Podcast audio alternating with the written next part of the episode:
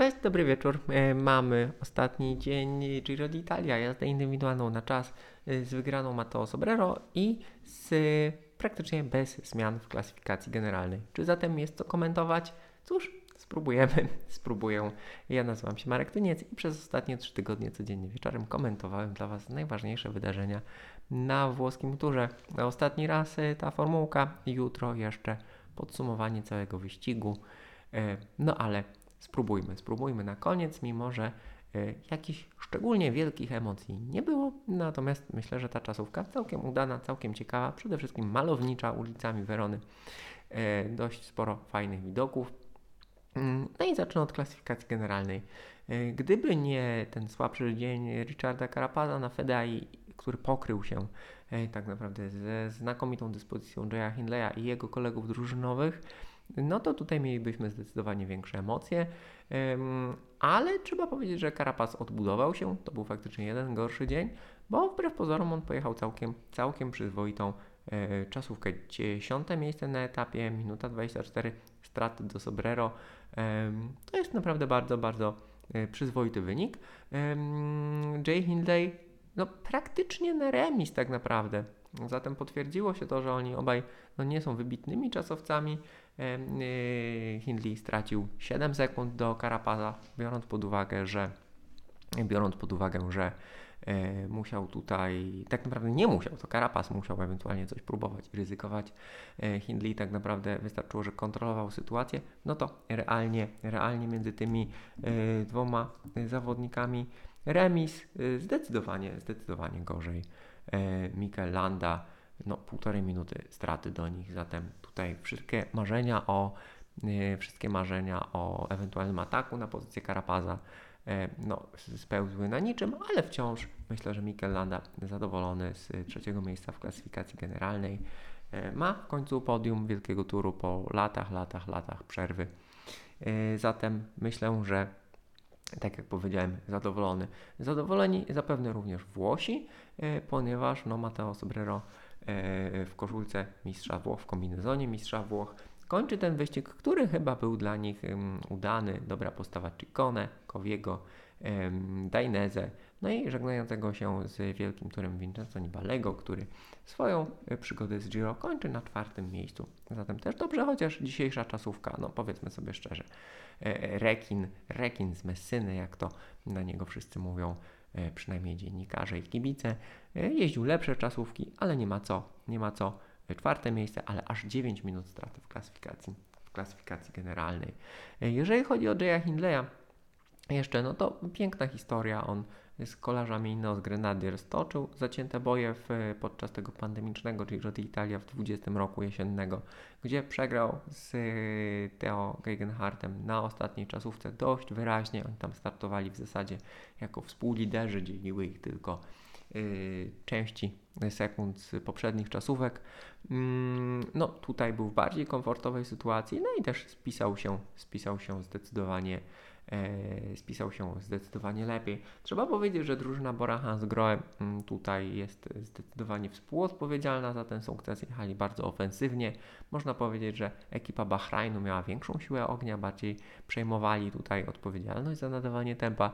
Natomiast kolarze Bora Hansgrohe no, nie tylko próbowali ugrywać swoje indywidualne cele, jak Lenard Kemna, ale również y, to oni robili ten wyścig, ten etap wokół Turynu, no i etap z metą na Fedai to naprawdę znakomity wysiłek drużynowy i to oni robili kluczową y, selekcję i od, od, jakby odsiewali kluczowych rywali mm, y, dla Jaya Hindleya.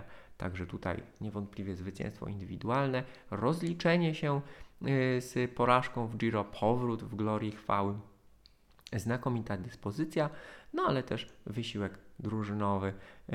Cóż jeszcze, no to jest niewątpliwie sukces y, australijskiego kolarstwa. Jest to kawał historii kolarstwa, kawał historii sportu. W ogóle pierwsze australijskie zwycięstwo y, w Giro d'Italia. Kiedyś próbował Cadel Evans, nie udało mu się to raz, nie udało mu się to drugi raz, za to wygrał Tour de France i był mistrzem świata. Jay Hindley, taki klasyczny góral, no i to jest y, bardzo imponujące zwycięstwo, biorąc pod uwagę, że to realnie było Giro d'Italia dla górali z niewielką liczbą kilometrów jazdy na czas i on z tych górali był najlepszy. Jeżeli chodzi o ocenę yy, samego Giro no i jazdy Hindleya, yy, zrobię to dla Was jutro, bo mam kilka ciekawych obserwacji. Mm, Natomiast właśnie yy, znakomita postawa w górach, ofensywna jazda, dużo, yy, dużo ataków, yy, prób, prób szachowania rywali, atakowania rywali. No i niezła, niezła czasówka na koniec.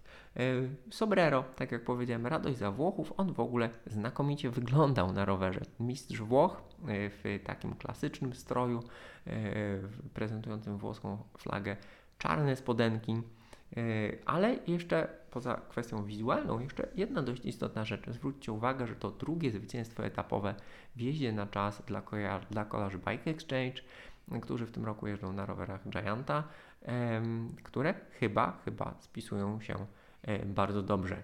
E, Tutaj Simon Yates, który wycofał się z tego wyścigu, e, podkreślał właśnie po czasówce jeszcze na Węgrzech, że no tutaj wykonali bardzo dużą pracę w kwestii aerodynamiki, pozycji, sprawności tego roweru właśnie w jeździe na czas. No i Sobrero tutaj to potwierdza. Ta trasa nie była identyczna z tą w, w 19 roku, były jakieś niewielkie różnice, natomiast co do zasady czas Sobrero i Chadahagi bardzo zbliżony. Istotne jest no, Chadahagi zwycięzcy z 19 roku, natomiast istotne jest to, no, że tutaj Mateo Sobrero odjechał dosyć wyraźnie 23 sekundy przewagi nad ym, Tymenem Arensmanem, świetna jazda swoją drogą Holendra i uwaga, uwaga, 40 sekund nad kimże innym, Matthew Van Der Poelem, który no, rozświetlał ten wyścig swoją postacią, swoją osobą, swoją e, znakomitą jazdą. W zasadzie w każdym możliwym terenie. On na tym wyścigu zrobił, co miał zrobić już w pierwszych dniach. Zdobył koszulkę lidera, obronił ją podczas pierwszej jazdy na czas. Mm, stracił ją na etnie, ale potem był, było go wszędzie pełno. Ścigał się na finiszach, ścigał się w górach. E, No i teraz pojechał również znakomitą, znakomitą jazdę na czas, bo nawet jeżeli nie było tutaj wielu wybitnych czasowców, no to oznacza tak dobra jazda. Pierwsze, że on tutaj pojechał co miał i był, jechał z bardzo dużym zaangażowaniem, a druga kwestia jest taka, że on bardzo dobrze zniósł fizycznie ten jakże ambitnie, e, agresywnie przejechany wielki tour. E, Zatem poza memami z pizzą z ananasem, poza wcześniejszymi jakimiś mm, nawiązaniami do spaghetti i ketchupu, e, no to e, Matthew Van Der Poel był jedną z najjaśniejszych gwiazd Giro d'Italia, nie tylko przez to, że jest charyzmatyczny, ale przede wszystkim przez to, że jest fantastycznym kolarzem w wysokiej dyspozycji. No i nie mogę się doczekać, jak to przejechane Giro d'Italia jakby przełoży się na Tour de France e, wykonaniu. Powiedziałem o zmianach w klasyfikacji generalnej. Jedna zmiana Hugh Carty po czasówce e, wyprzedził Juano Pedro Lopeza, jednego z bohaterów tego wyścigu, który obronił miejsce w pierwszej dziesiątce. Spadł z 9 na 10. Hugh Carty awansował. E, No niezbyt udane Giro dla niego, ale też e, przyzwoita czasówka, e, dużo dobrej jazdy w górach. No i e, zawodnik z Wielkiej Brytanii reprezentujący Education First powinien gdzieś tam koniec końców być z tego wyścigu zadowolony. No i moi drodzy, to by było tyle, jeżeli chodzi o, czas- o czasówkę. E, tak jak mówię, no, komentarz do jazdy indywidualnej na czas często sprowadza się, jeżeli nie mamy bezpośrednio udostępnionych danych przez zawodników, sprowadza się tak naprawdę do analizy e, wyniku, czasów, e, ewentualnie jeżeli były jakieś dramaty, ale tutaj na szczęście zbyt wielu ich nie było. Mm, No i można ewentualnie również oceniać to e, wizualnie, jak bardzo zawodnicy byli zaangażowani, jak bardzo ryzykowali na przykład w zakrętach, jak bardzo cieli te zakręty. Warto też śledzić nowinki techniczne, ale szczerze mówiąc jakoś zbyt wielu ich w dniu dzisiejszym nie zauważyłem. Także moi drodzy, to by było na tyle. Dziękuję Wam serdecznie za uwagę. E, Pewnie odsłuchacie to rano, e, bo mm, nagrywam dość późnym wieczorem, e, ale tak czy inaczej kolejne, kolejna wrzutka będzie w poniedziałek koło południa już z podsumowaniem całego wyścigu. Zatem dzięki wielkie, do zobaczenia, do usłyszenia, cześć.